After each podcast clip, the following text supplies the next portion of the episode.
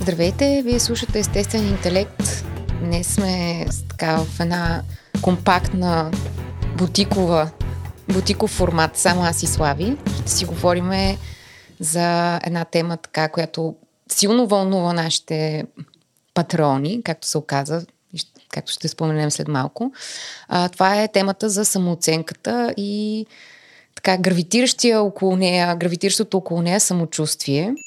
Преди да продължите със слушането на подкаста, искаме да ви кажем, че това, което ще чуете по-късно е само и единствено нашия опит, съчетан с мнението на експерти. Това не са здравни консултации и ако имате нужда от помощ, то, моля, потърсете услугите на професионалист. Вярваме, че имате глава на раменете и взимате свои собствени решения. Също така, трябва да знаете, че водещите на подкаста често използват език, който не е подходящ за деца, а и за някои възрастни. Ако това не ви притеснява, давайте смело напред. Този Evergreen, който решихме с Марияна и ние да го направим един кавър. Да, абсолютно. Аз, честно казано, така малко не смятах, че ще има толкова интерес към темата, но всъщност това е един от тези епизоди, в които вие, хората, които ни подкрепяте... И на които благодарим за това. И на които благодарим и сега ще след малко в така, част от ритуала по благодарности ще има специални 15 секунди за тях. Но да, това е един от тези епизоди, в които патроните ни участват доста активно с много въпроси. Всъщност плана на епизода и въобще това, което ще си говорим днес, е конструиран така, около всъщност нещата, които ви вълнуват вас по темата за самооценката.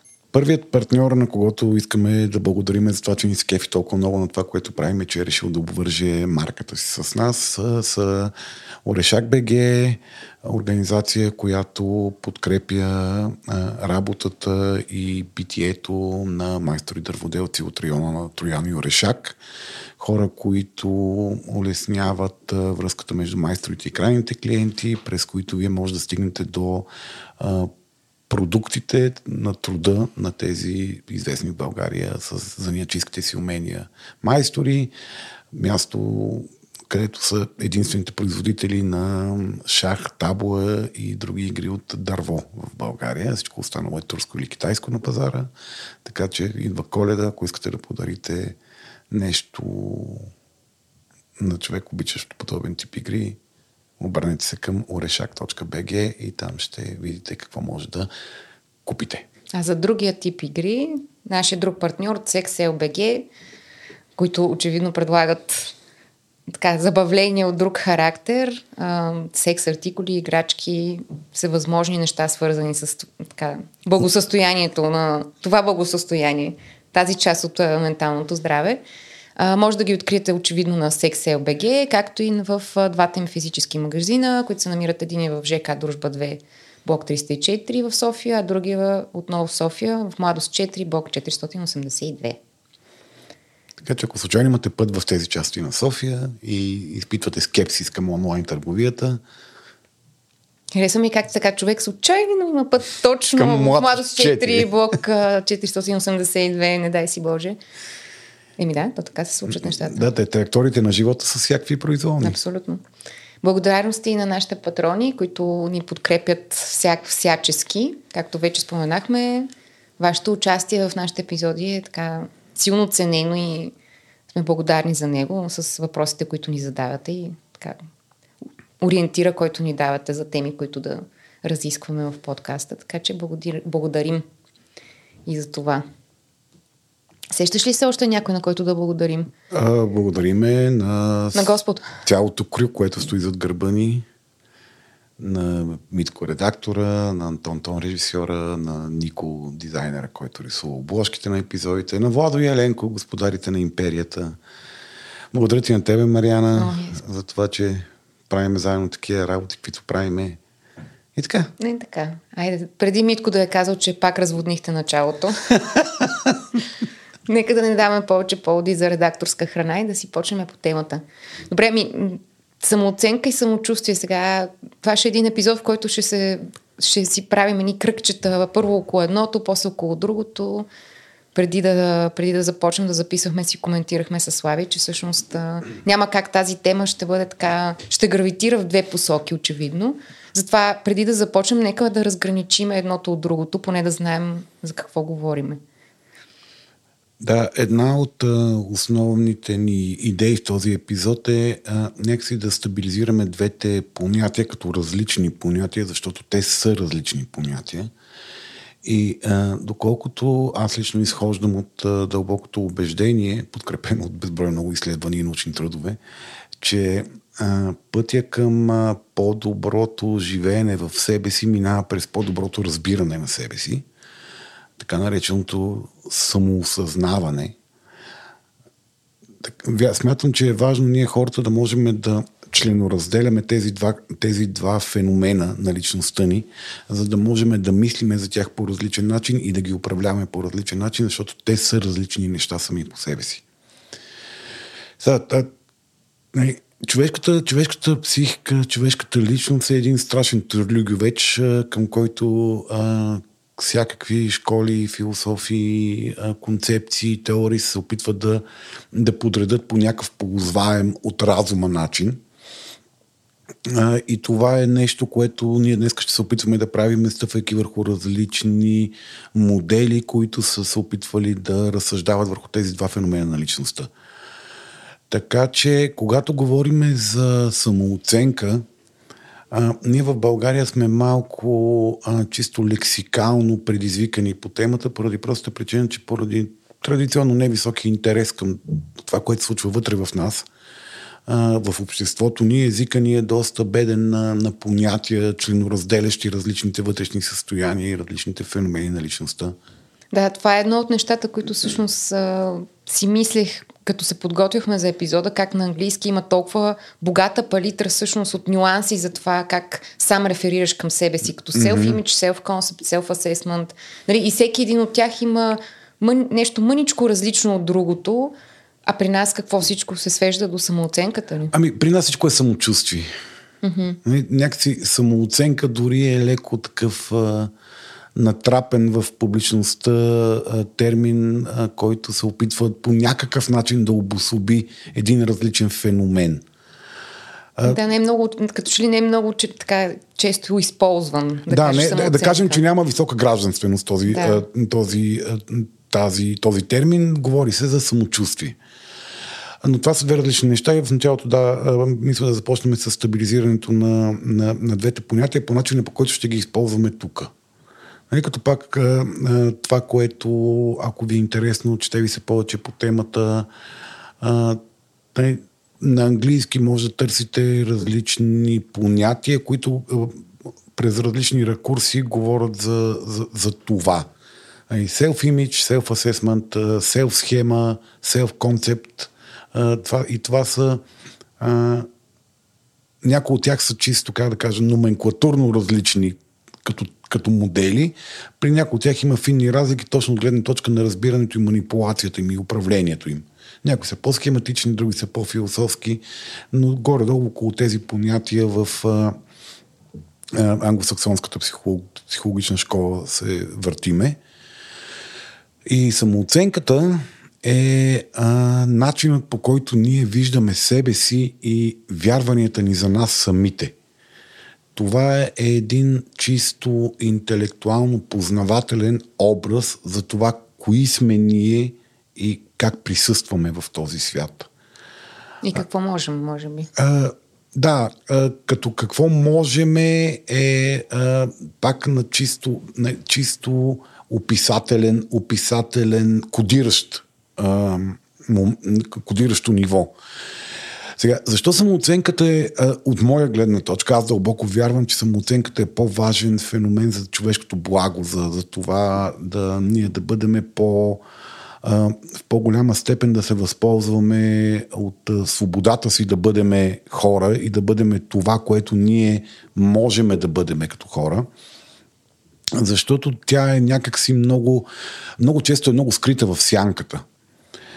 Защото част от самооценката са неща, които са свързани с това,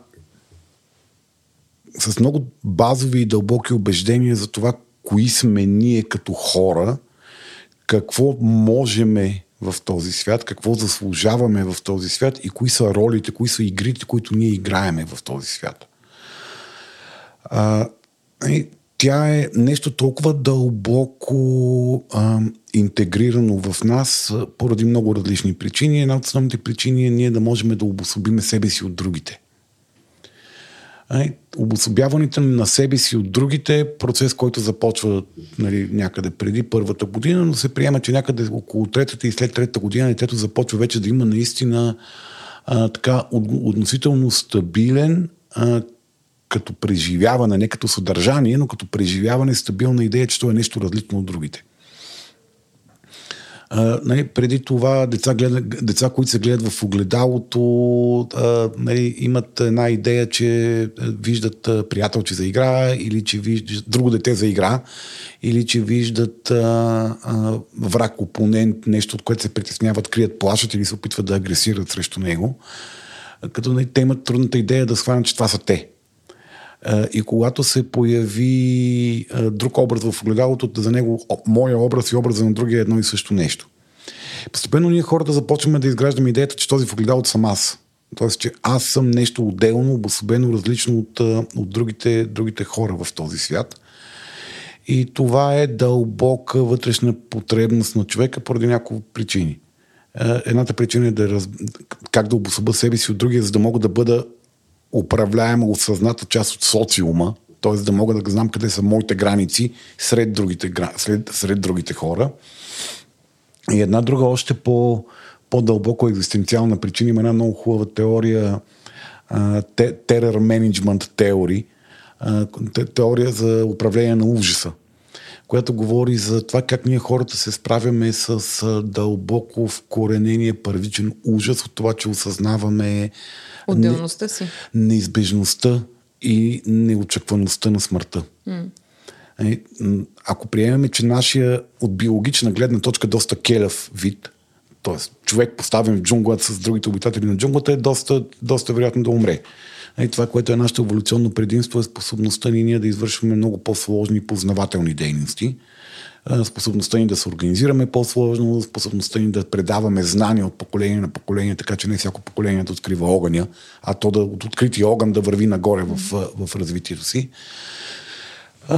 Страничният продукт на тази ни биологична функция да мислим сложно и да осъзнаваме минало, настояще и бъдеще, най-вече, т.е. да имаме причинно-следствени връзки в мозъка си, причинно-следствено мислене, страничният продукт на тази наша способност, това, че ние осъзнаваме смъртта си. Ние осъзнаваме неизбежността на това, че ще умреме и знаеме, че ние не можем да направим нищо, за да не умреме. И понеже разбираме, че в биологичен смисъл не можем да направим нищо, за да не умреме, ние започваме да търсим решение на това как да не седим по цял ден вкопчени в идеята, че ще умреме. Как да се справиме с... че това се превръща в еволюционна дисфункция. Ужасът те парализира.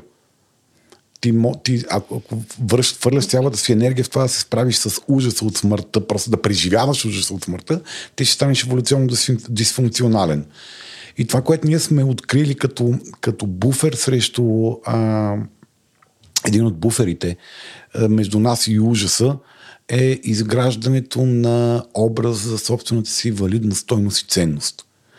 Освен всички останали неща, които правим, измисляме си религии, измисляме си задгробния живот, измисляме морал и закон, който се опитва да постави някакви стени между нас и смъртта.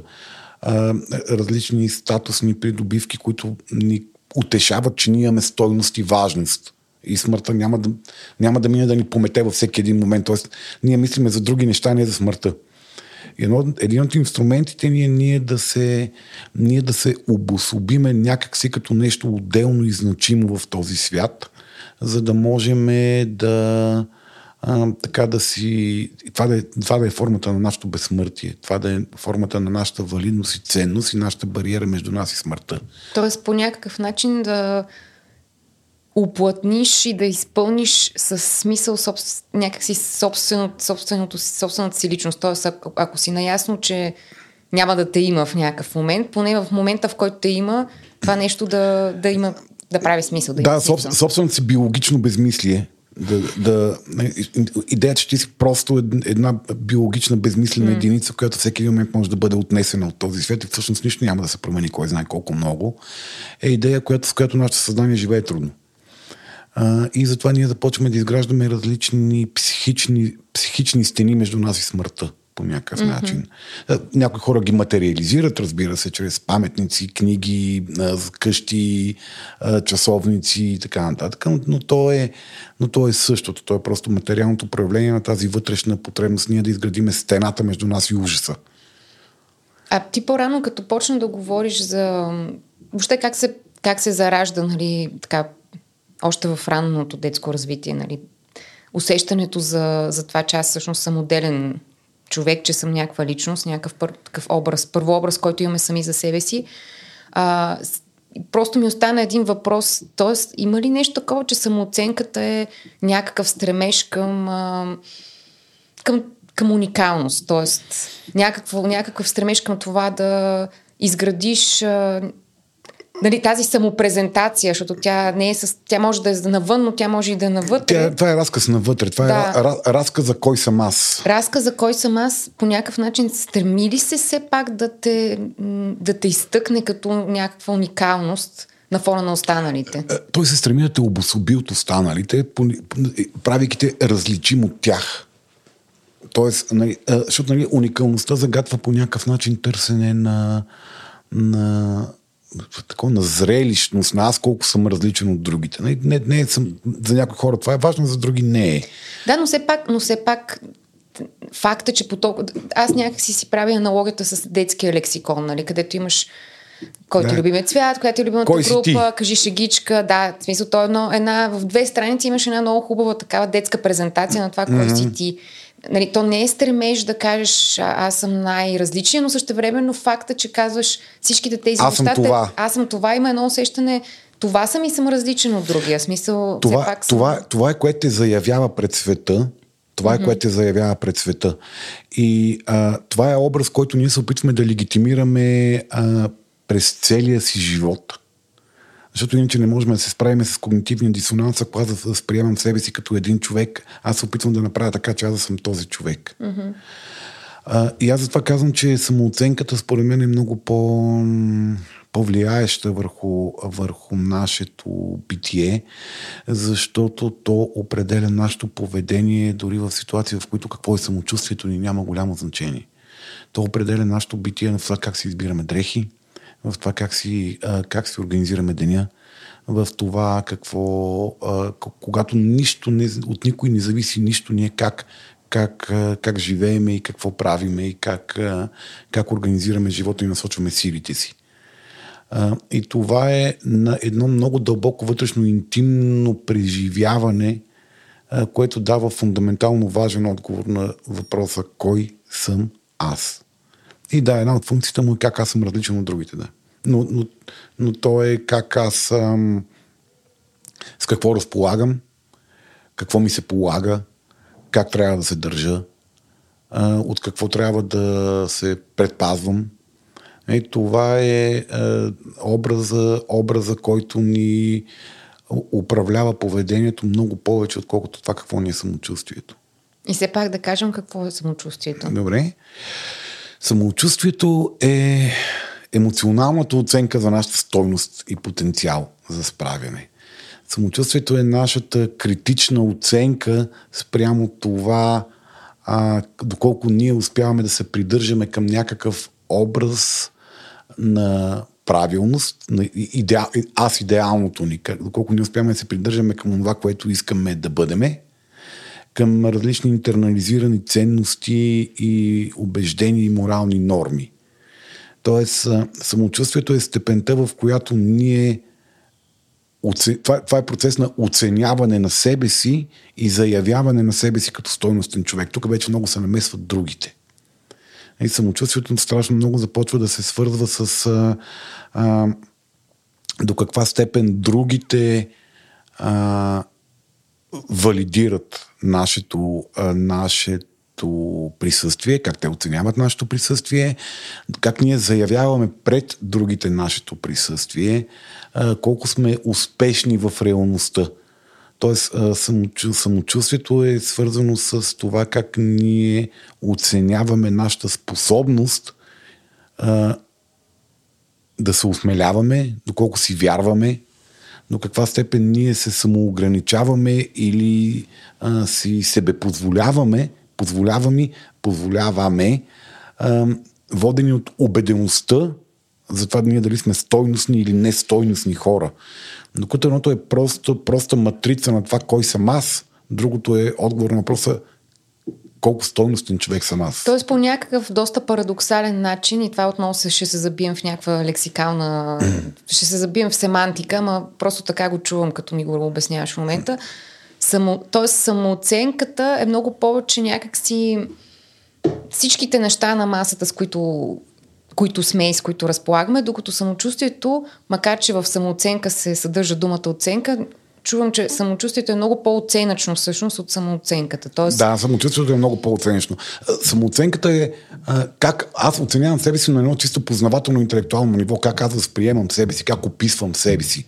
Някакво себеописание, себевъзприятие. Да, някакси дори думата презентация ми се върти в главата, може би, защото тя е свързана с по някакъв... Макар че то пък презентация включва друг. Да, включва другите. В самооценката има един образа как другите ме виждат, как изглеждам пред другите, но то е много по-малко валидно. То е много по-вторичен като че ли. Да. Много по-вторичен. Тоест то е много повече за това наистина как можеш да... значи тези думи. Буквално в момента цялата ми глава се блъска с... англицизми. Англицизми, защото почнах като патарици да търса... Бедения речник. В смисъл, българският речник е много беден. Ние се опитваме да вмъкваме всякакви полусъздадени думи, такива, за да сглобени от две други думи, себеописание, себевъзприятие, защото просто нямаме автентични думи за това нещо в български език. Поради липсата на фокус към това нещо, липсата на интерес. Значи те първо ще проимаме, деца вика, може би. Натам вървиме. Наричам те да измислиш дума за всеки един от нюансите на самооценката. Окей, добре, значи приемаме, че все пак, като говорим за самооценка, говорим за някакси първичното самоопределяне на един човек, а самочувствието е вече в момента, в който това самоопределяне влезе в контекст и в контакт с останалите. Тоест в момент, в който ние някакси по-оценъчно, по-емоционално, някакси вече има някакви такива примеси, които го поставя в контекста на как съм се справил. Обичайно базовата първична скала на оценка минава по две такива оси. Едната е аз силен човек ли съм или съм слаб човек. И другата аз добър човек ли съм или съм лош човек. И всички тези наши характеристики, които ни описват в нашата глава като самооценка, ние започваме да ги разполагаме в тези скали на оценка. Това добро или лошо е в зависимост от нашата морална парадигма, в която живееме. Което се изгражда и от социума, и ние си изграждаме, прилепваме, едни неща избираме за верни, други неща избираме, че не са верни от това, което света ни казва, че е добро и лошо. И спрямо тези базови постулати на добър, лош, силен, слаб, които са... ние започваме вече да развиваме някаква форма на самочувствие, защото всяка една от тези образи на себе си, самооценъчни образи на себе си, ние можем да ги разположим някъде в тази решетка. Да речем, ако един човек се възприема себе си, се възприема като отговорен човек. Това означава, че този човек приема себе си за силен човек и добър човек. Защото той успява да проявява силата на отговорността, но и е добър, защото това е нещо добро в моралната скала, в неговата си морална скала. И в същото време човек може да възприема себе си като много доминантен. Аз приемам себе си за доминантен човек, си казва човека, което е... Той възприема себе си като силен човек, може да доминира другите, но силен лош човек. Защото, да речем, в някаква морална парадигма, в която да си доминантен над другите не е добро, не е позитивно качество. И той живее с идеята за себе си, че неговата сила е по някакъв начин разрушителна. И тук вече започват игрите на, самокритикуването. Игрите на това ние да разглеждаме себе си като добро или лошо нещо, което ни дава определени права ние да заявяваме себе си, да искаме от другите и задължават другите по някакъв начин да реагират на нашата валидност и стойност. Пак за да върна, и най-вероятно ние до края на този епизод ще го правим това. Mm-hmm. Ще правим този танц на разясняването и така, разграничаването.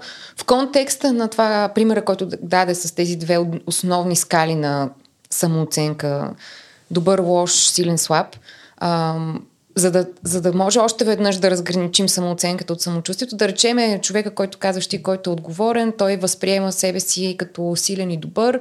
Това води към високо самочувствие. Това води към високо самочувствие, нали? Което вече когато говорим после за самочувствието, всъщност високото самочувствие води до определя нашата готовност ние да се ангажираме с някакви неща или да ги избягваме. Вярата, че ние можем да се справим, води към ангажиране, увереността, че няма да се справим, води към дезангажиране с нещата. Тоест, може ли човек, който има самооценка като добър и силен, да има ниско самочувствие? Има ли как да такава причинно-следствена връзка?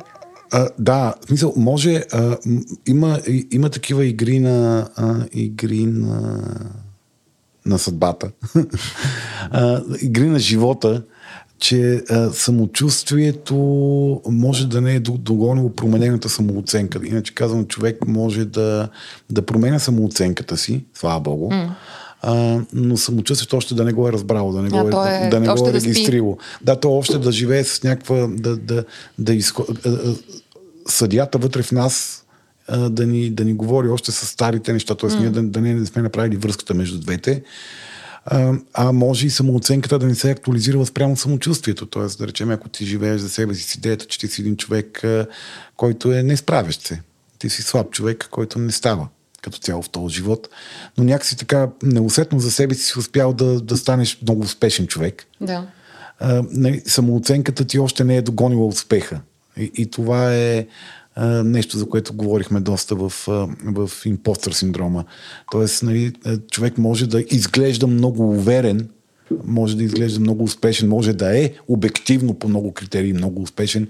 Той може да си казва, аз това успях, онова успях, третото успях, направо не мога повярвам колко много съм успешен, но в същото време дълбоко вътре в него е един образ за него си да му казва, ти си човек, който не се справя, ти си човек, който не може да се справи в този живот.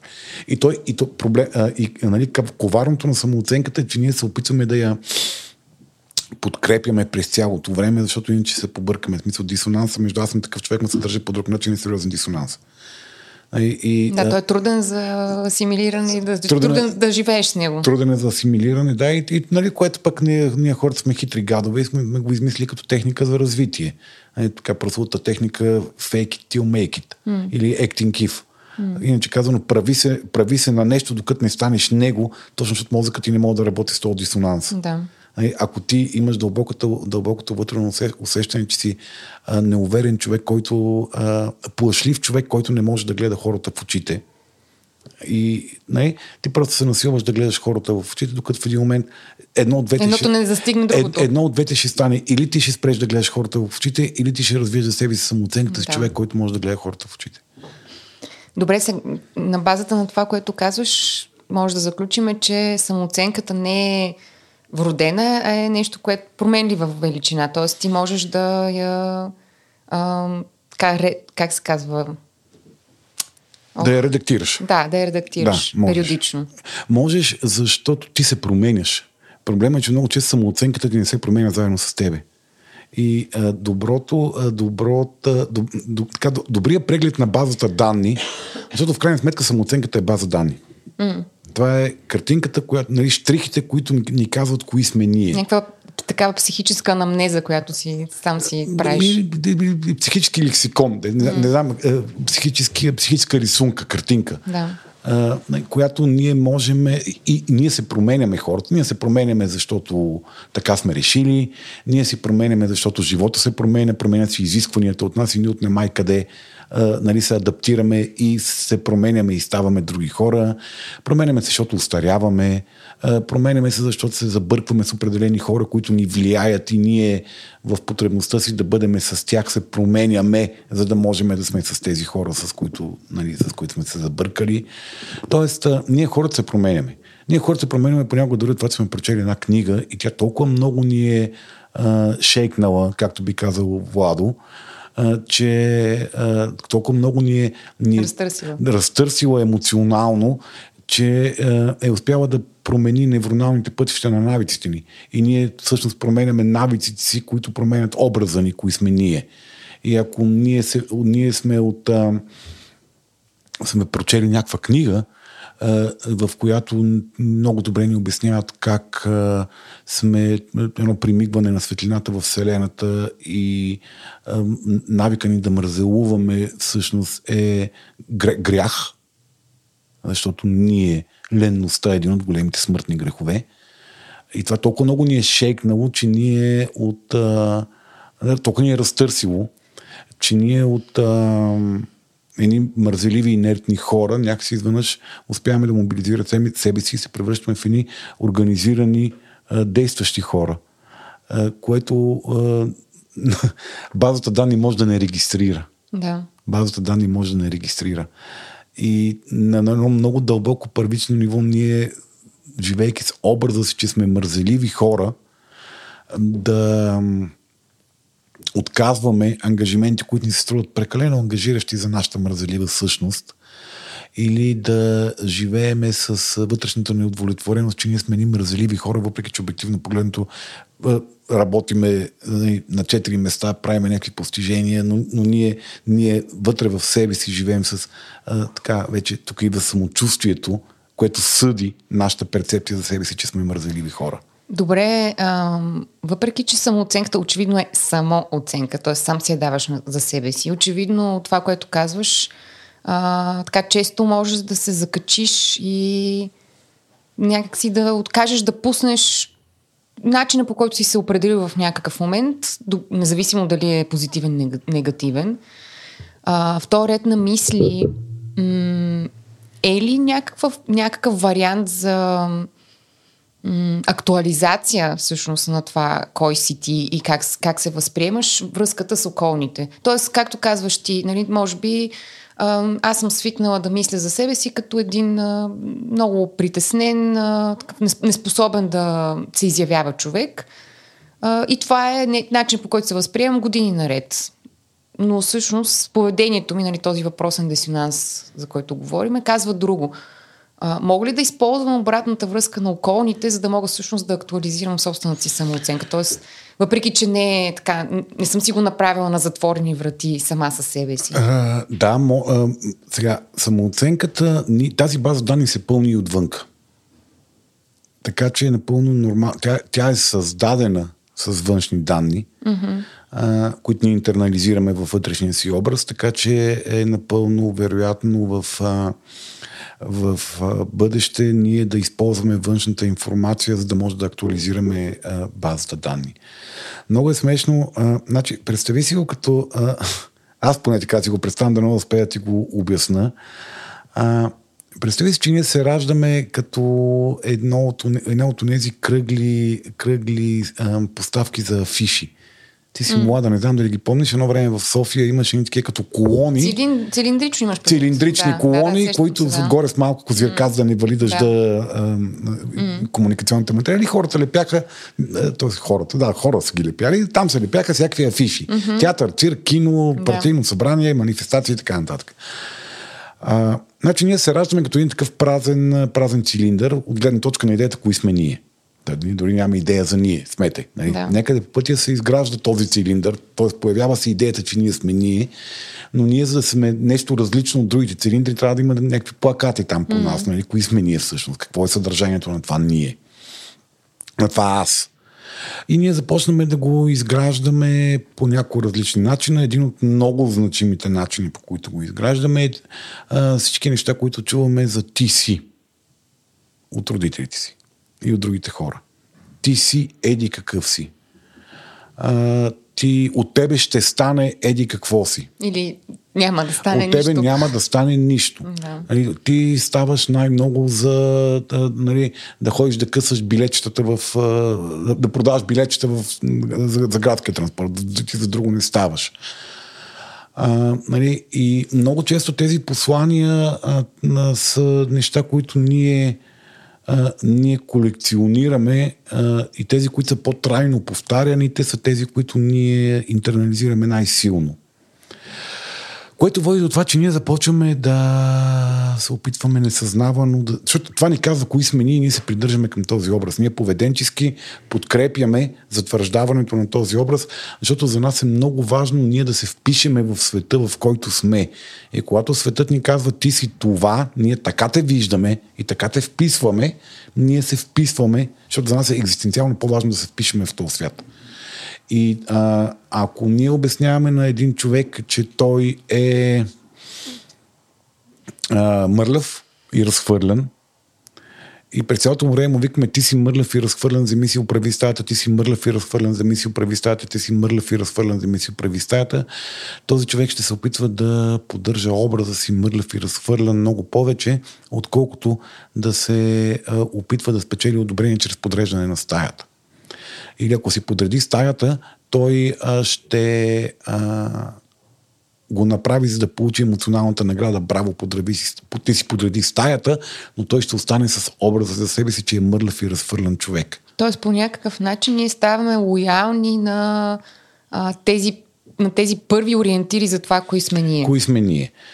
Другият източник е, че ние започваме да научаваме някакви неща, които работят за нас. През нещата, които правиме, ние започваме да затвърждаваме успешните си образи, които водят до някакво удовлетворяване на потребностите в ранна детска възраст. Да речем, детето, което начинът му да спечели вниманието на възрастните, като се натресе на масата и започне да прави маймунджелъци.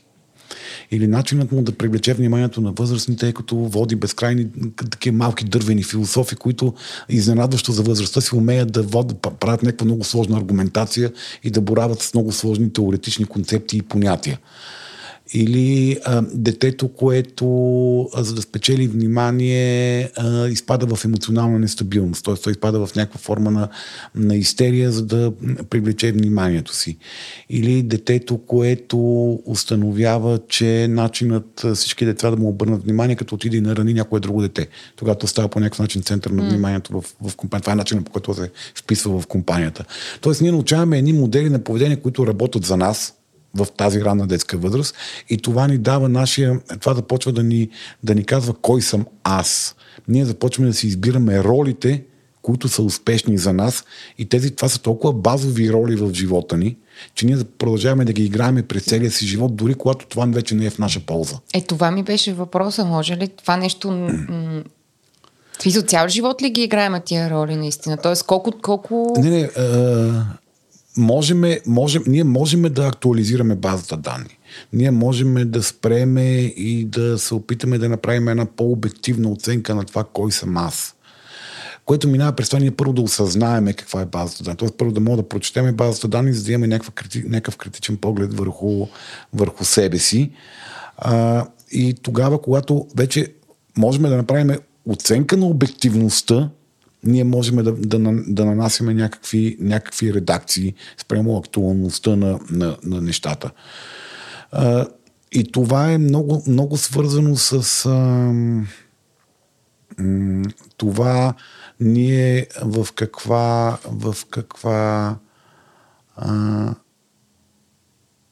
състояние на осъзнаване на себе си сме и готовност да осъзнаеме себе си.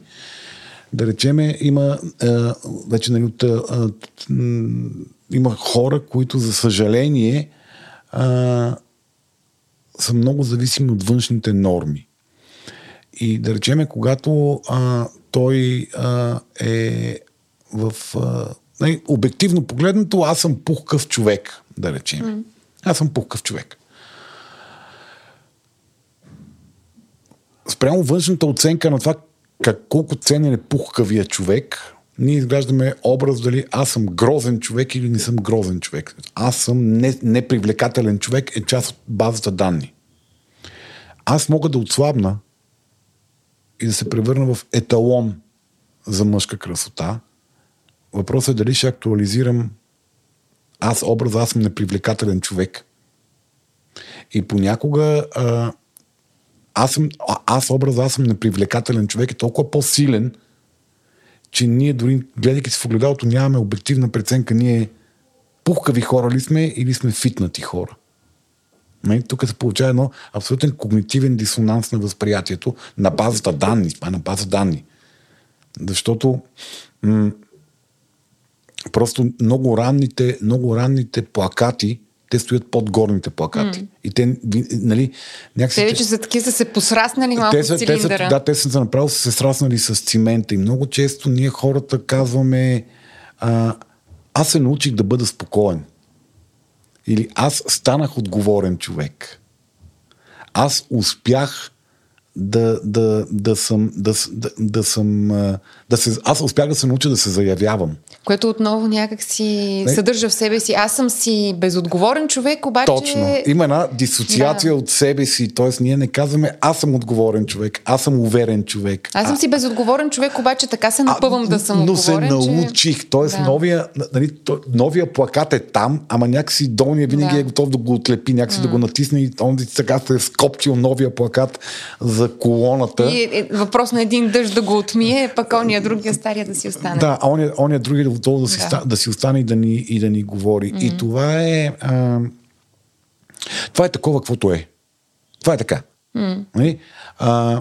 Колко ние успяваме да залепиме плътно и да се сраснеме с по-новите плакати, т.е. колко въобще се опитваме да актуализираме афишите. Защото това са афиши. Да, мен много ми харесва тая алюзия, защото всъщност те говорят и навън, и навътре. Да, те говорят и навън, и навътре, и ние ги четем, и ние сме същите потребители на тези афиши, какви са хората, които минават покрай нас. И това, което е важното, нали, ние да си даваме сметка, първо да се опитваме да видим какво пише на стената, на колоната, второ да се опитваме да видим дали това не са някакви представления от преди 40 години, т.е. дали тия представления са актуални, за които четеме афишите. Или е стария цирк. Да, или това е стария цирк от едно време. И да се опитаме да си дадем сметка, че ние не сме само това, което пише на афиша, защото ние сме много други неща, просто някои афиши са толкова ярки, нали, че като видиш афиша на някой цирк, нали, там някъде до него може да има едно афишче за литературно четене на поезия, ма то е едно такова, нали, ксерокопирано, черно-бяло, нали, ти не го виждаш, ти виждаш само афиша, който е на шарения афиш на цирка. И да, мисля, новите афиши са точно толкова верни, колкото и старите. Нали, с предимство, че те са верни сега, а ние са били верни някога. И нали, ти можеш да имаш аз образа, аз съм умен човек, аз съм грижещ се, помагащ човек. И това да е бил начинът ти като малък да си социално успешен и да оцеляваш. Това е бил твоя начин, играйки тези роли в живота си, това е бил твоя начин да те приемат, да харесваш себе си, да се чувстваш сигурен, да се чувстваш защитен, да ти казва, че си добър човек.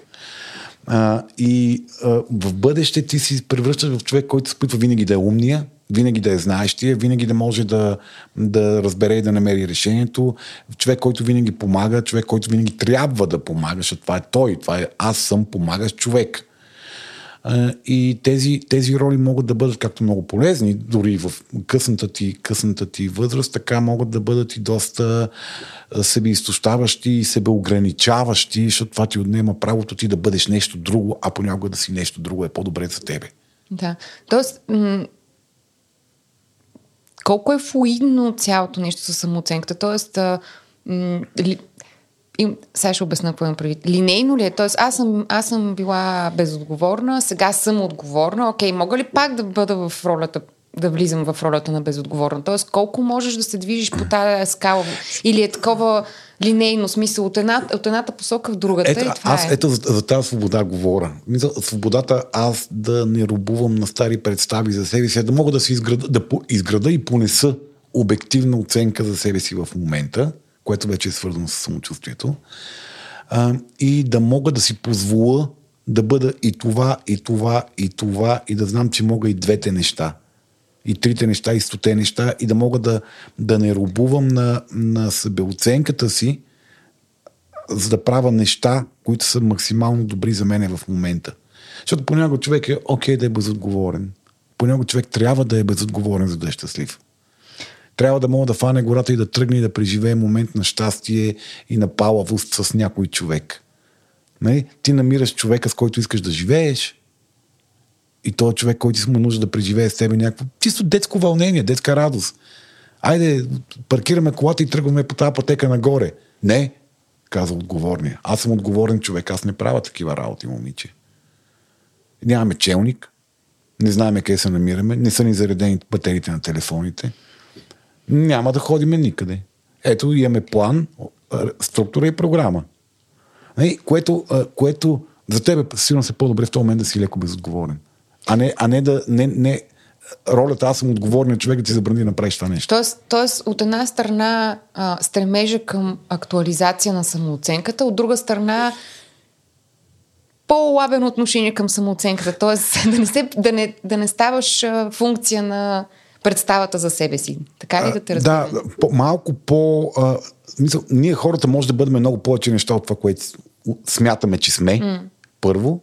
Нали, алтернативата на това нещо, на по-лабеното отношение, когато тяме към самочувствието, нали, което ще ни е втората част на разговора някакси. Ако някога стигнем до там. Аз казвам, че за мен самооценката е по-важния конструкт, но ще говорим за самочувствието. Когато стигнем до самочувствието, нали, това отношение звучи като да не се вземе много на сериозно.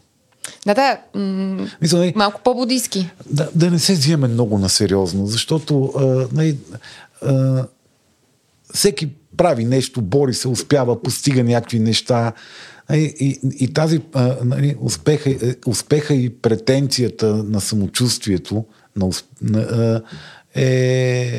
може да доведе до много самоусъкътяващи преживявания, ако се вземеш много на сериозно. Тоест до някаква степен, да си кажем, лексикона си е лексикон. Тоест той е супер, но все пак...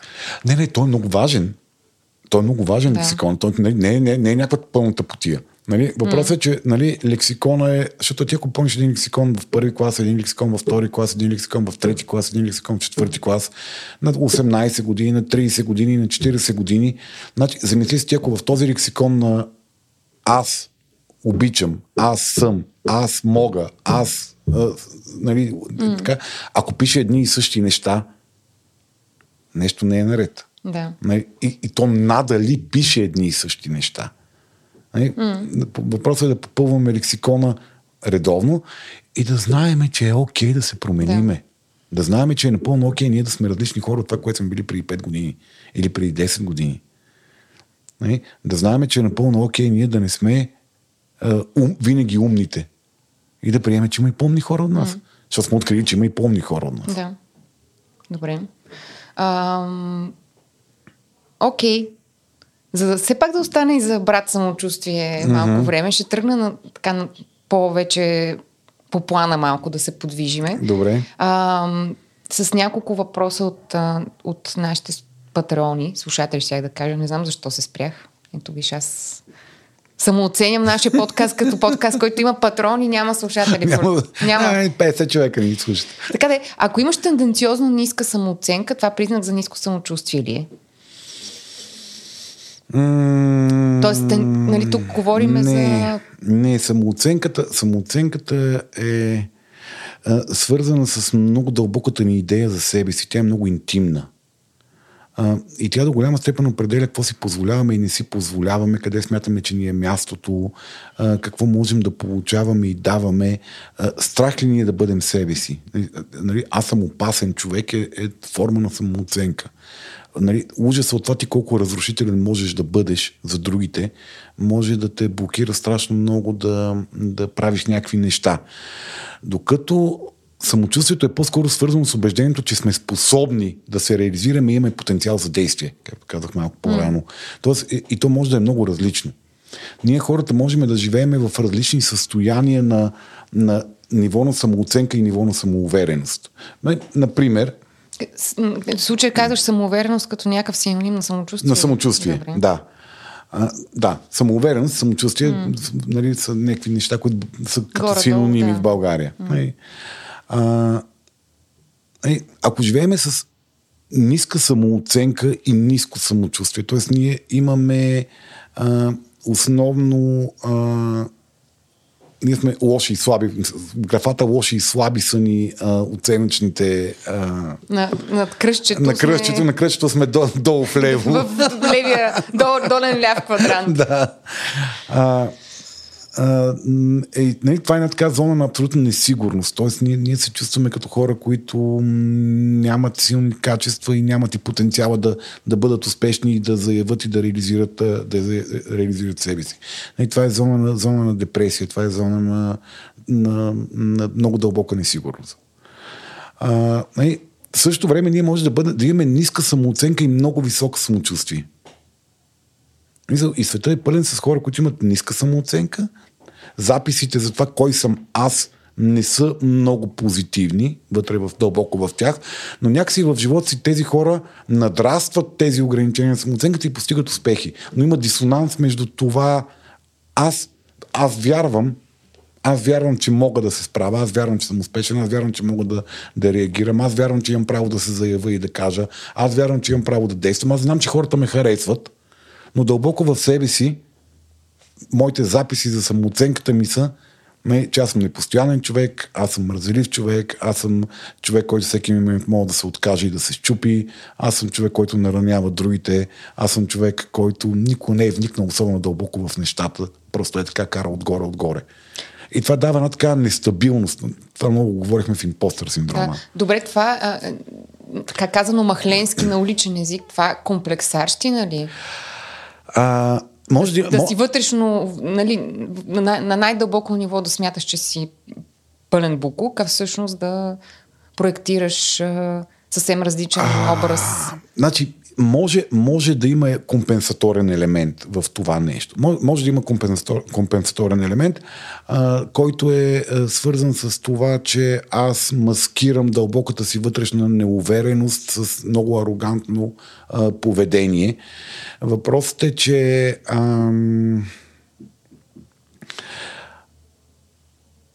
дълбоката вътрешна неувереност отново е въпрос на самочувствие, а не е въпрос на себеоценка.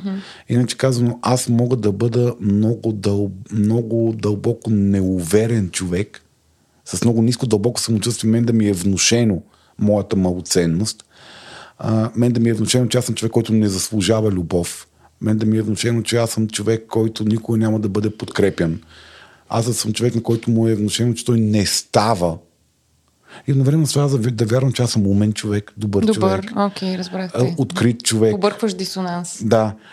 И едновременно с това да маскирам дълбокото си вътрешно неувереност с много арогантни поведения.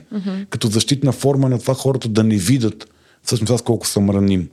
И такива хора могат да бъдат много жестоки. Или такива хора могат да бъдат много натрапчиво, демонстративно успешни. Такива хора могат да бъдат много не даващи пространство на другите да действат от страх. Те луни, ако почнат да действат, какво ще ми причинат? Да. Те ще ме наранат, ако започнат да действат. Затова аз през цялото време трябва да ги доминирам и контролирам, така че те да не ме наранат.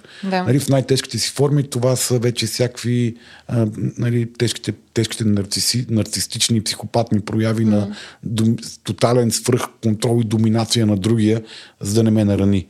Защото аз дълбоко в себе си знам, че съм един слаб човек, който другите хора по принцип ще наранат неизбежно.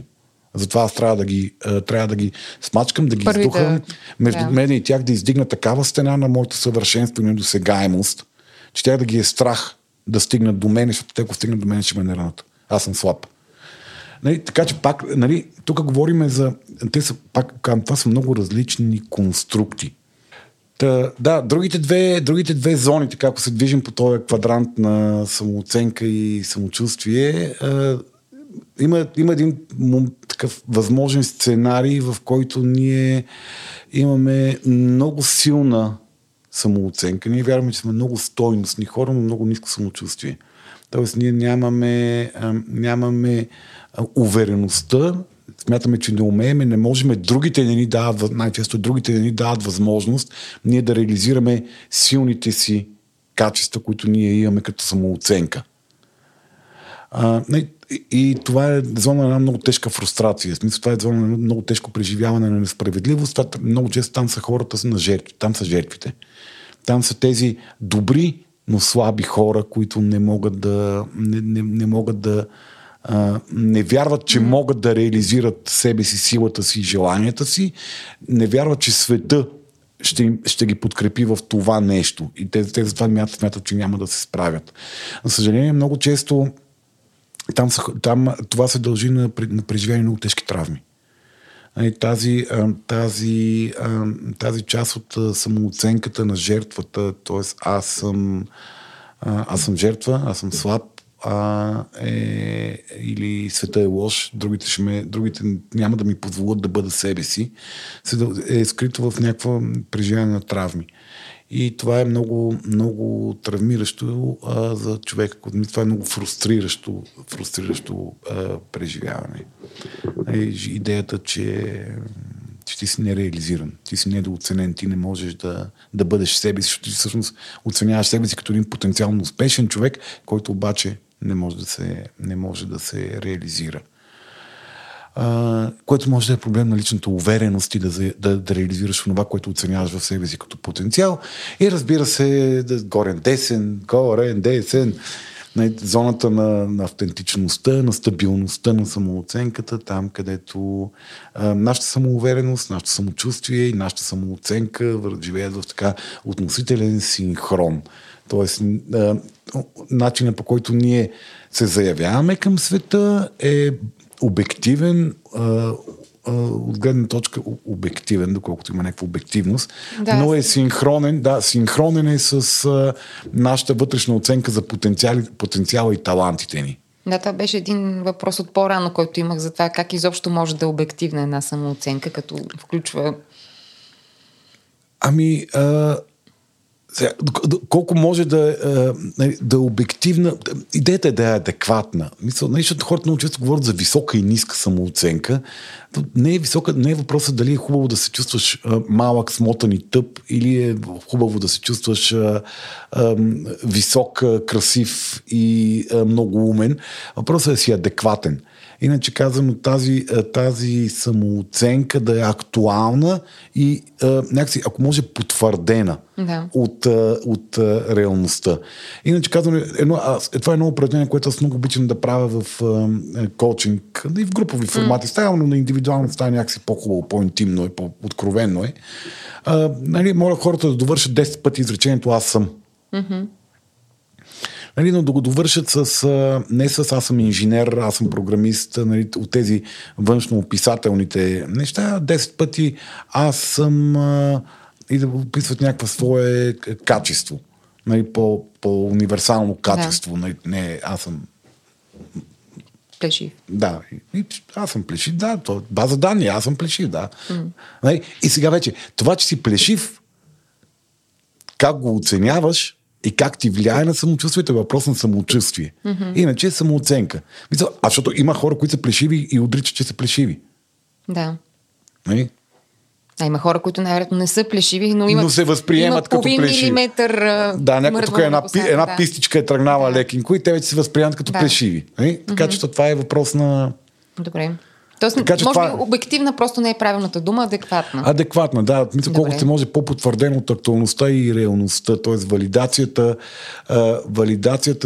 валидацията е възможна, когато ние успеем да се погледнем себе си отстрани. Да.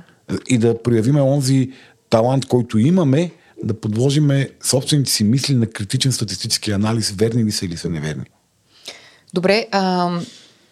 Непрекъснати е стремеж към съвършенство. Мхм. Тоест, имаш ниска самооценка, но се стремиш към това да се подобри. Защо това би се определило като ниско самочувствие?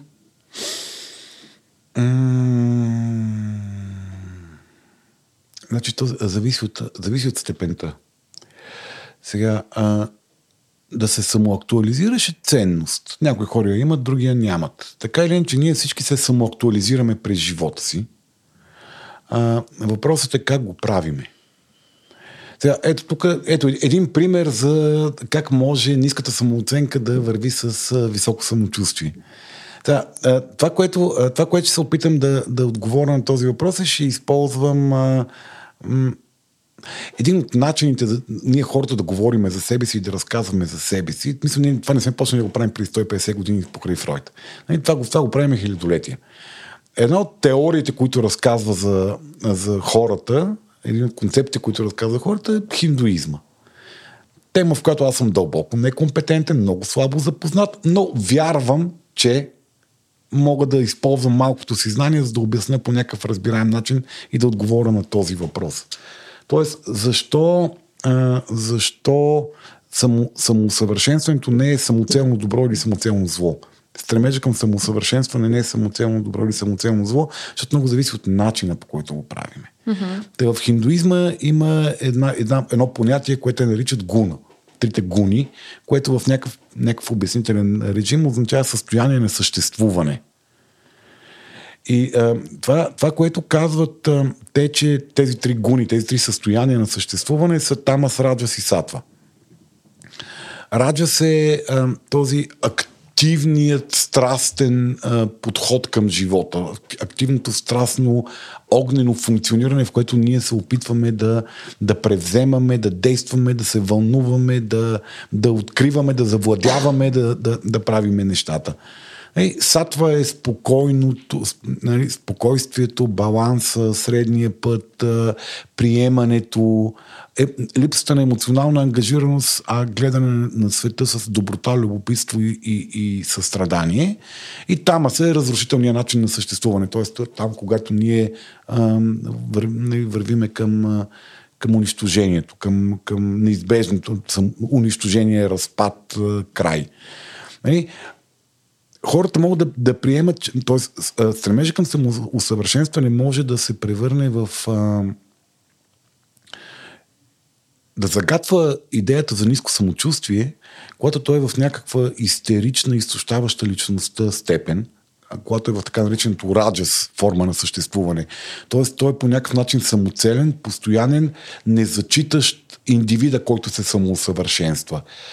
Постоянната неудовлетвореност и стремеж за нещо повече. Някакво перпетуум мобиле. Да, постоянното наритване вътре в тебе да си още повече, да си още по-напред и това да можеш и онова да можеш, пренебрегвайки гласовете на тялото си или гласовете на хората около тебе, се вземи, спри малко, успокой се, остави малко време да си такъв какъвто си, наслади се на такъв какъвто си, приеми се такъв какъвто си и айде стига сме се самоусъвършенствани постоянно.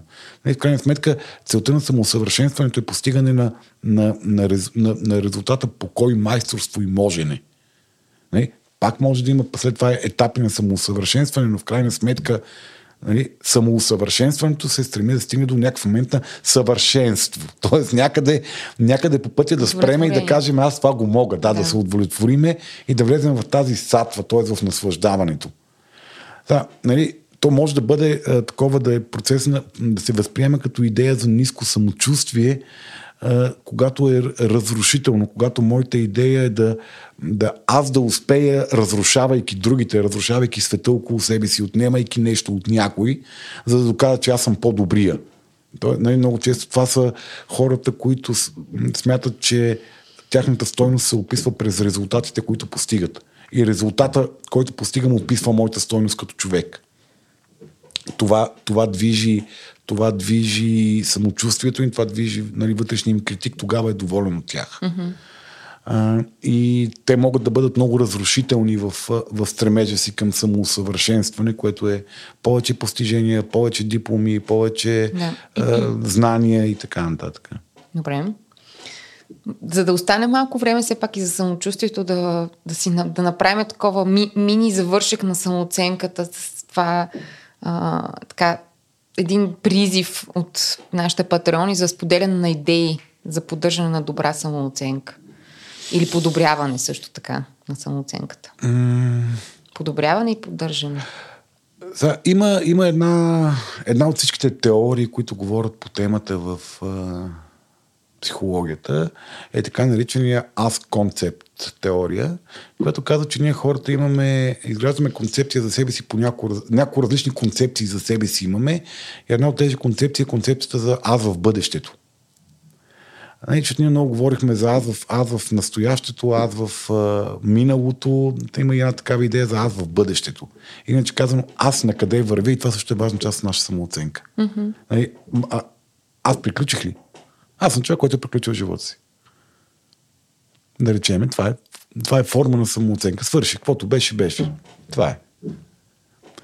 Или аз съм човек, който върви на някъде. Аз съм човек, който ще... може да направи това и иска да направи това. Искам да стана такъв човек в бъдещето някъде. И това е съвсем различна самооценка. Така че, когато говорим за управление, защото някакси така чувам въпроса как да го управляваме, как да имаме най-добрата самооценка, минава през обективизиране на образа ни, за който говорихме доста до момента. Тоест, ние да си имаме актуализиране и обективизиране. Тоест, този образ, който ние установяваме, че имаме за себе си, да видим дали можем да го обективизираме. Тоест да се едва ли не за нещо момента... Доказвали го този образ. Там като пише на това, че ще има цирк от 26 часа и 30 минути на 48 август, да си зададем въпроса, има ли такъв час, има ли такава дата. И тази дата не мина ли всъщност, да речеме. Да. И това, това означава обективизиране. Тоест да си помислим статистически това така ли е, ако погледнем живота си като филм последната една година, този образ верен ли е, да питам хората. Събирането на обратни връзки от другите хора е много важно нещо. Много важно е да си знаем силните страни. Защото, когато говорим за адекватна самооценка, тя включва силните ни страни. Точно толкова, колкото и слабостите ни. Проблемът е, че много често, особено хората, интересуващи се от тези теми, някакси са много склонни да се вкопчват и вторачват в слабостите си с идеята, че силата им е там. Тяхната сила е да си поправят слабостите. Това не е вярно. Силата ни е в силните ни страни. Не в слабостите ни. Да. И когато ние познаваме силните си страни, ние можем да ги използваме, за да живеем по-добре.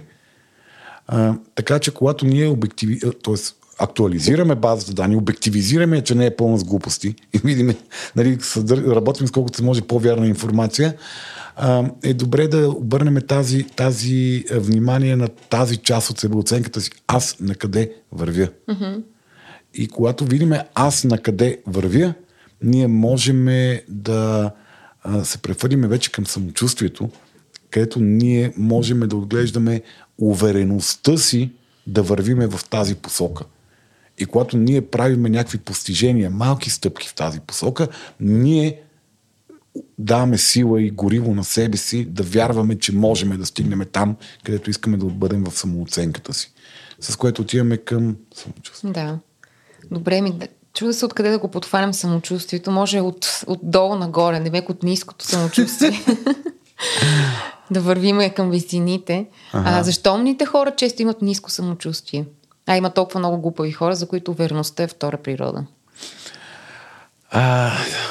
Тук как дефинираме умни и глупави хора е много трики в този въпрос. Човека, който го е задал, защото това е въпрос от патрон, нали? Mm-hmm. Да, той най-вероятно слага себе си в умните хора, а някакви други ги слага в категорията глупави хора, което ние хората правим постоянно, разбира се. Но има някакви възможни отговора. Сколкото повече знание и информация разполага човек, на толкова повече съмнение е склонен. На толкова повече... Защото разширява картинката. Разширява картинката и многото информация ни прави по-малко уверени. Което е един от феномените на съвременните социални мрежи, на съвременното информационно общество, в което живеем, че ние имаме толкова много информация, че сме все по-объркани. Така е и с това, което се случва в главите ни. Колкото повече ние... знаеме, толкова повече рискове можем да калкулираме, толкова повече възможни гледни точки има към... Знаеме, че има възможни гледни точки към едни и същи ситуации. Да. Тоест много по-малко на нас да бъдем категорични за каквото и да е. Така че колкото по-умен е един човек, той толкова повече знае колко е глупав. Толкова повече знае колко не знае. Това е Данинг-Крюгер ефекта. Колкото по-малко знае един човек, толкова по-уверен е, защото той няма на базата на какво да се съмнява. Сега, че нискокомпетентните хора са по-самоуверени, автентично самоуверени, аз не мисля, че е вярно. Те могат да бъдат по-арогантни, по-агресивни, по-шумни, но някъде дълбоко в тях живее идеята за социалната им неадекватност и непълноценност. Плюс това, какво означава умен и глупав човек? Един много ниско образован човек може да бъде абсолютно обосновано самоуверен в общността, в която живее, защото той живее спрямо някакви правилни морални норми. Той е успешен там, където е. Той е валиден за себе си и може да достави и да се грижи за другите. И хората го търсят, защото го приемат за компетентен и надежден партньор за това, за което той може да работи. Човекът може да е много глупав. Човекът може да не може да прави нищо друго познавателно, освен да пасе овце, да коли агнета и да се грижи това месо да стане годно за ядене малко по-късно. И този човек да е това. Да. Овчар с 4-ти клас. Този човек има една много дълбока интелигентност за живота, за това как се прави един тесен експертен сегмент.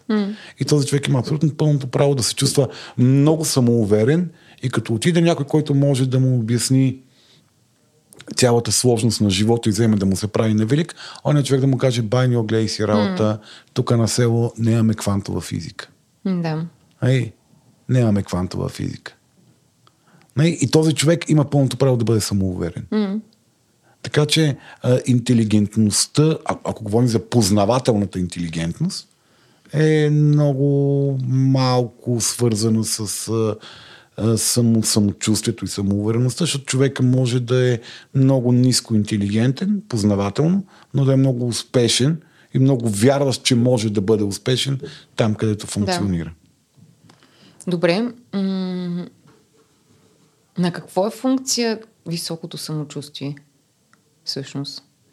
Тоест, може ли да, т.е. успехите и постиженията фактор ли са за високото самочувствие? Въобще някакси начина, по който виреем в света, значи, отпечатъка, който оставяме след себе си.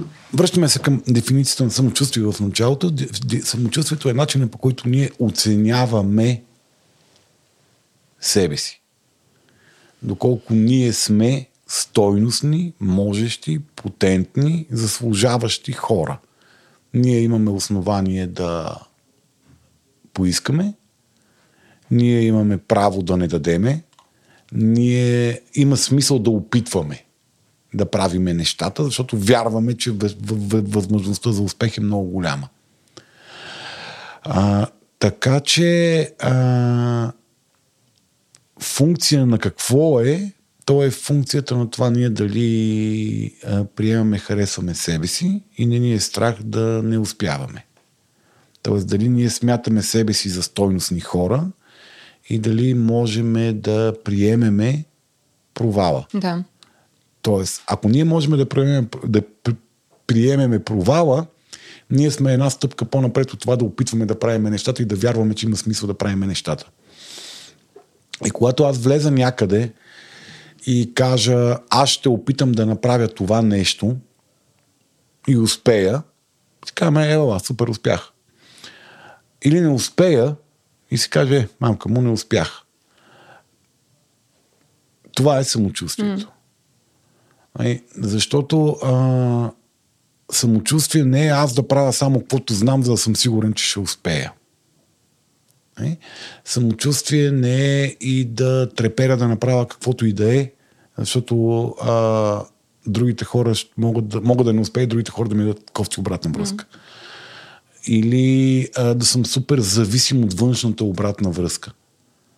Тоест, и самочувствието е вътрешната убеденост за собствената ти стойност и потентност, което те прави доста независим от обективния успех и от външната оценка за това, ти успешен човек ли си или не.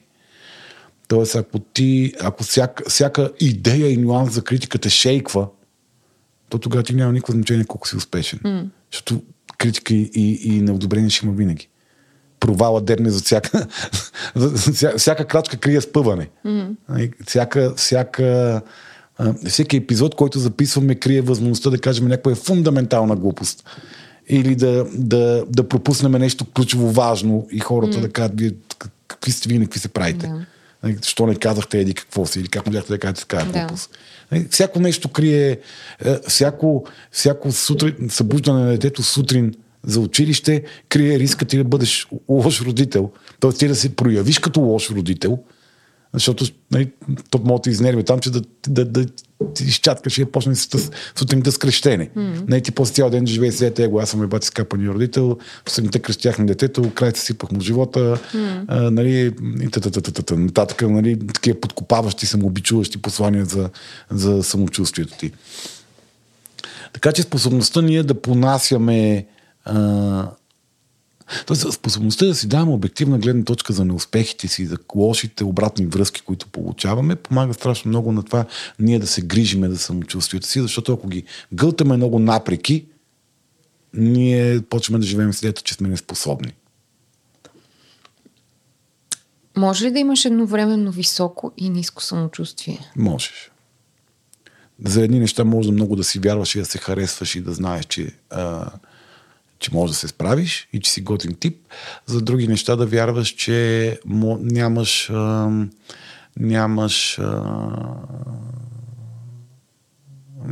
баланс, нямаш потенциала да се справиш. Не си вярваш. За едни неща да харесваш себе си, за други неща да не се харесваш, за други неща да се съдиш. Просто нещата са много, как да кажа, много ситуационни понякога. Тоест самочувствието не е някаква обща шапка, под която минава всичко. Има едно общо ниво на това ти да харесваш себе си, да приемаш себе си, да обичаш себе си и да вярваш в себе си. То е една обща идея за това, но тя включва, тя интегрира и негативните ти страни. Тя интегрира и вярата, че понякога света може да е лош с тебе, ма ти се справиш, въпреки че света е лош с тебе. Тя интегрира и приемането, че не всеки е длъжен да те харесва и да те гуши. И това, че то не те е гушно, означава, че никой няма да те гушне в този живот. И че хората имат право точно сега да не искат да те гушнат. И това не означава нищо за тебе. Това не казва нещо за тебе. Това просто света е такъв.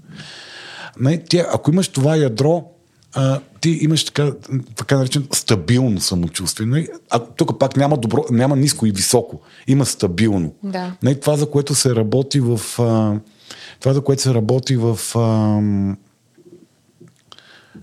Аз вече почвам да оформям термина реалната психологична помощ.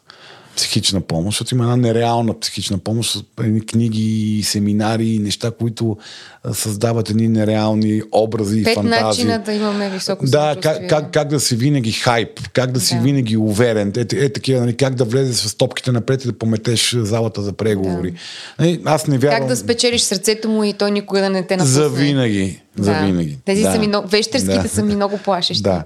Така че, ако говорим за реалната, обективната подкрепяща психологична помощ, те работят за стабилно самочувствие. Самочувствието, което може да те носи през живота, така че ти хем да оценяваш наистина и да се наслаждаваш на успехите, без да се взимаш много насериозно.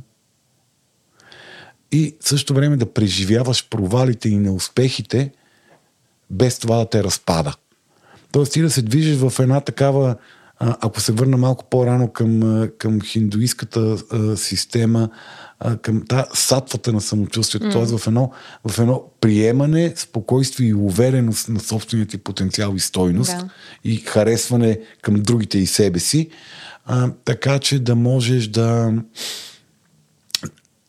се справяш и в ситуациите, в които си успешен и обосновано самоуверен, защото това ти е познато, там си успешен, имаш подкрепа, хората ти потвърждават, че имаш подкрепа и успех там. И ситуацията, в които се нахендреш някъде, където е пълно закономерно да имаш ниско самочувствие, като да речеме, ставаш за първи път родител. Да. Или започваш нова работа на по-висока позиция, където въобще се занимаваш с неща, които никога не си правил такива неща до момента. Тоест самоуверен, не само забравил се до някакъв. Да, в смисъл самоувереността е идеята за че някакси, да знам, ще оцелем каквото и да стане. И имаме право да пробваме. Да.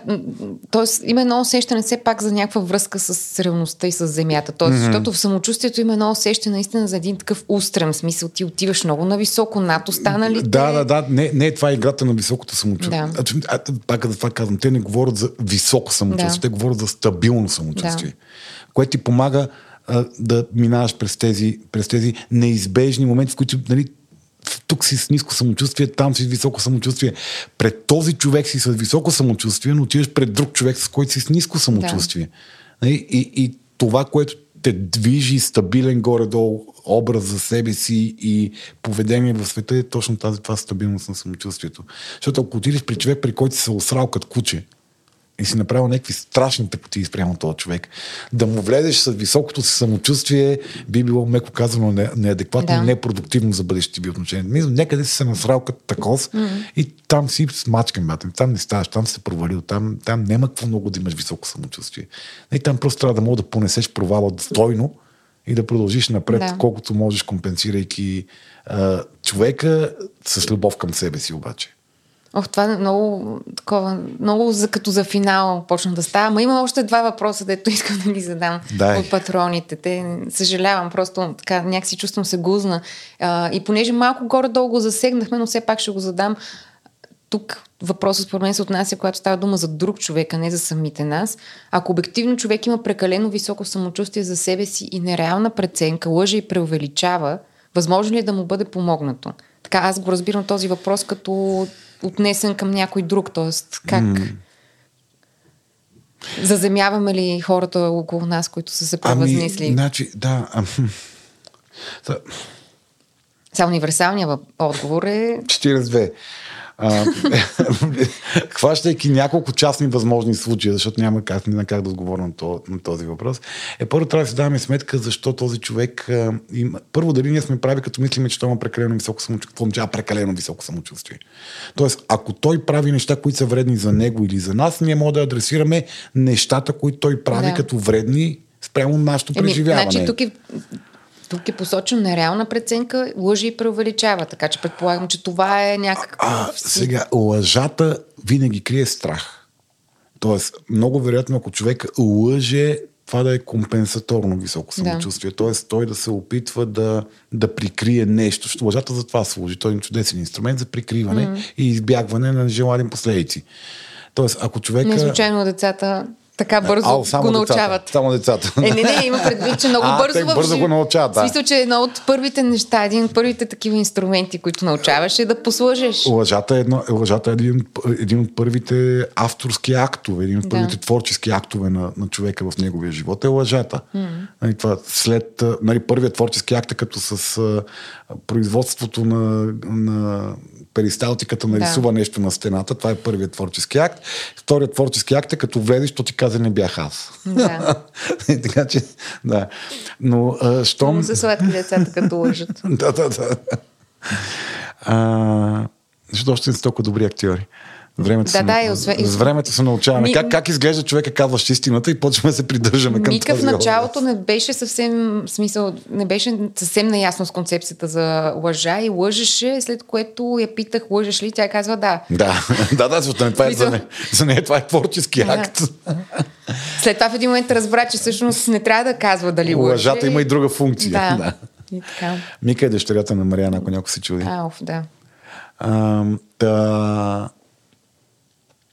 Ако човека лъже, значи най-вероятно става просто за компенсаторно прикриване на ниско самочувствие. И това, което най-малко ще помогне със сигурност, е човека да бъде нападан, защото той очевидно не може да понесе конфронтация на стойността си. И сега вече какво да правим с такъв човек е зависи какви са ни целите спрямо него. Първият въпрос е, струва ли си да го правим това нещо? Да, можем ли да му бъдем помогнато? Така беше. Не искаме ли да му помогнем? Не? А когато се отговорим на въпроса какво всъщност ние искаме да постигнем, какво искаме за този човек, какво искаме да постигне той, защо искаме да му помагаме, защо искаме да има промяна на това нещо, вече можем много по-адекватно да избереме подхода към това как да как да конфронтираме нещо, което ние смятаме, че не е добро за него. Да. По някакъв начин. Давайки си сметка, че този човек се защитава по този начин. Иначе казано, не конфронтацията ще го успокои, а подкрепата, помощта, да, и гушкането ще го успокои. Тоест, той да разбере, че е харесван и без да е чак толкова с хай. Нали, има много по-голяма вероятност да му помогне да свали малко този гард, отколкото да се опитваш да му пробиеш гарда ступаници, защото тогава гарда се инстинктивно се втвърдява. Нали, а може човека реално да страда от някаква самозаблуда, защото ние хората страдаме от самозаблуди за собствената си стойност, важност, валидност и потентност. Просто страдаме. Понякога тези самозаблуди са, защото ние отказваме да разберем истината, понякога тези заблуди са проста липса на информация. Ние не знаем какво причиняваме на другите. Ние знаем какви намерения имаме спрямо другите, да, но не си даваме сметка как изглеждаме отстрани и какво причиняваме на хората около нас. И понякога ние просто нямаме достатъчно количество надежна, валидна информация през годините натрупана, за да можем да актуализираме този образ.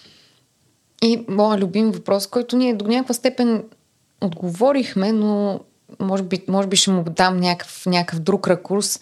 Има ли житейски периоди, през които сме по-уверени и такива, през които сме по-неуверени? Понеже си говорихме за деца, говорихме си за окей, отиваш на нова работа, такива по-ситуационни моменти.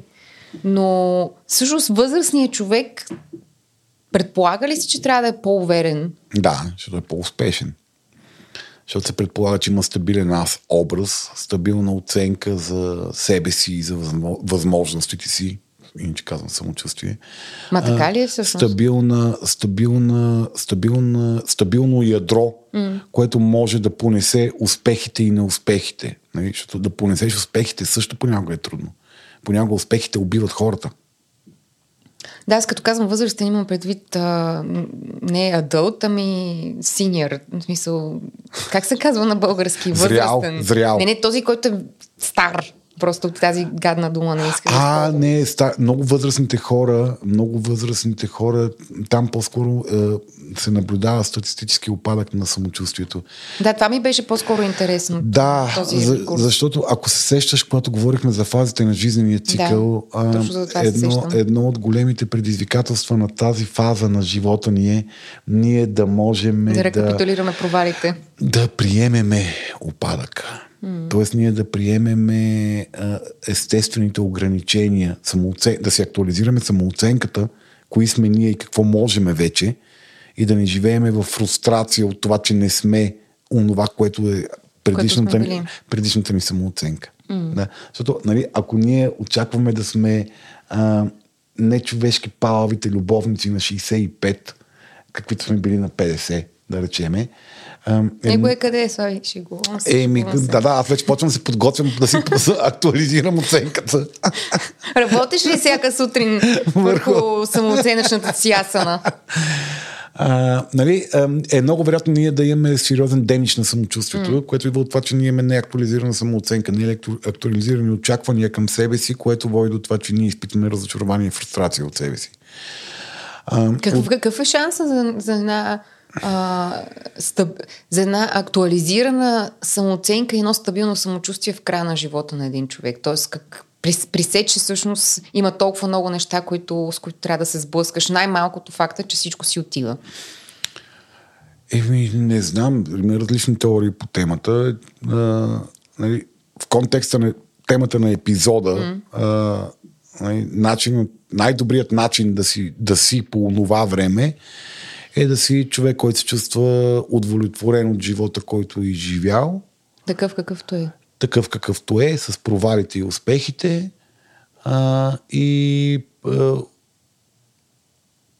Даваш си шанса да вземе от живота максимума, който има реалния потенциал и възможност, обективна възможност да вземе от тук нататък. Да. Тоест да държи идеята за бъдещето в главата си. От тази гледна точка има много други теории как е най-добре как да се подготвим за смърт. Три начина, по които смъртта да не ви свари неподготвена. Не са три. Значи, ние имаме няколко хиляди години писмена история. Навсякъде една от темите е как да се подготвим за смъртта. Да, аз го вкарах в този поп-културния... Как да не ви пука? Как да не ви пука, че ще пукнете? Аз мисля, че само остане страшна хитачка. Нали, лъжи хората, че могат да ги направим така, че да не им пука. Да дойдат на дед кафе. На дед кафе да ви се доумира. Имам предвид, защото смъртта ще изглежда нещо толкова приемливо и красиво. Да. Добре, нещо да си кажем на финал, някакви великолепни слова. Ти, Марияна, си един стойностен човек, който има много успехи в живота си с неизбежния съпъстващ процент провали. Да, действай. Добре. Скептичният ми поглед в момента, в който казва... Самооценката. Да, като започна и вече идеше ми да леко да си повърна в устата. Да, базата данни се възмути. Не, аз по-скоро имах предвид не толкова един за друг, колкото генерално. Мен наистина много ми хареса това, което очертахме за тези така по-заземените понятия, свързани с самооценка и самочувствие. Актуализирана самооценка и стабилно самочувствие. Тоест такова, което все пак... Е истината, ако може. Да. Мисля, нали, като... това какво беше? Вие какво казахте в този епизод? Добре. Това, което казах в този епизод и за мен е важно да съм казал в този епизод, че самооценка и самочувствие са много различни неща. И е добре да ги членоразделяме, за да може да се грижиме за тях по различен начин. Като за мен самооценката е много по-важното нещо, за което трябва да се грижиме. От гледна точка на това, че тя управлява поведението ни и живота ни в много по-голяма степен. Да. Окей. Добре. Приятна самооценка и самочувствие, уважаеми слушатели. На финала... Благодарим, че ни слушахте и... Аз мисля, че стана добър епизод, Марияна. Ти как го оценяваш? Аз трябва да демонстрирам... Трябва да демонстрирам здрава психика. Аз съм водещ на психологически подкаст, трябва да изглеждам здрав психичен човек. Това е загубена каза от самото начало по принцип, но как и да е. Аз също всъщност смятам, че се получи хубав епизод. Беше ми интересно и приятно. Пишете ни, моля ви. Да. Обратните връзки са важни за нас, за да мога да знаем какво сме направили, а не просто си мислиме какво сме направили. И сега ще завали. Можете да пишете патроните в форума, вие това много добре си го знаете. Иначе казвам Дискорд канала, Слави неговия форум. Не, че пишете редовно, така малко да ви вмена една вина. В момента не знам дали следиш каква дискусията. Да, това е дискусията за младите хора и социалните мрежи. Страх ме е да влезе, защото ще взема да кажа нещо и ти после ми кажеш, стига дразни хората. Да. Можете да ми пишете ако ни слушате през Spotify, там има възможности за даване на обратна връзка, като коментар към епизода, или ни пишете на имейла info@естествен.bg. Всичко, което имате да ни кажете, е важно и интересно за нас. Това беше.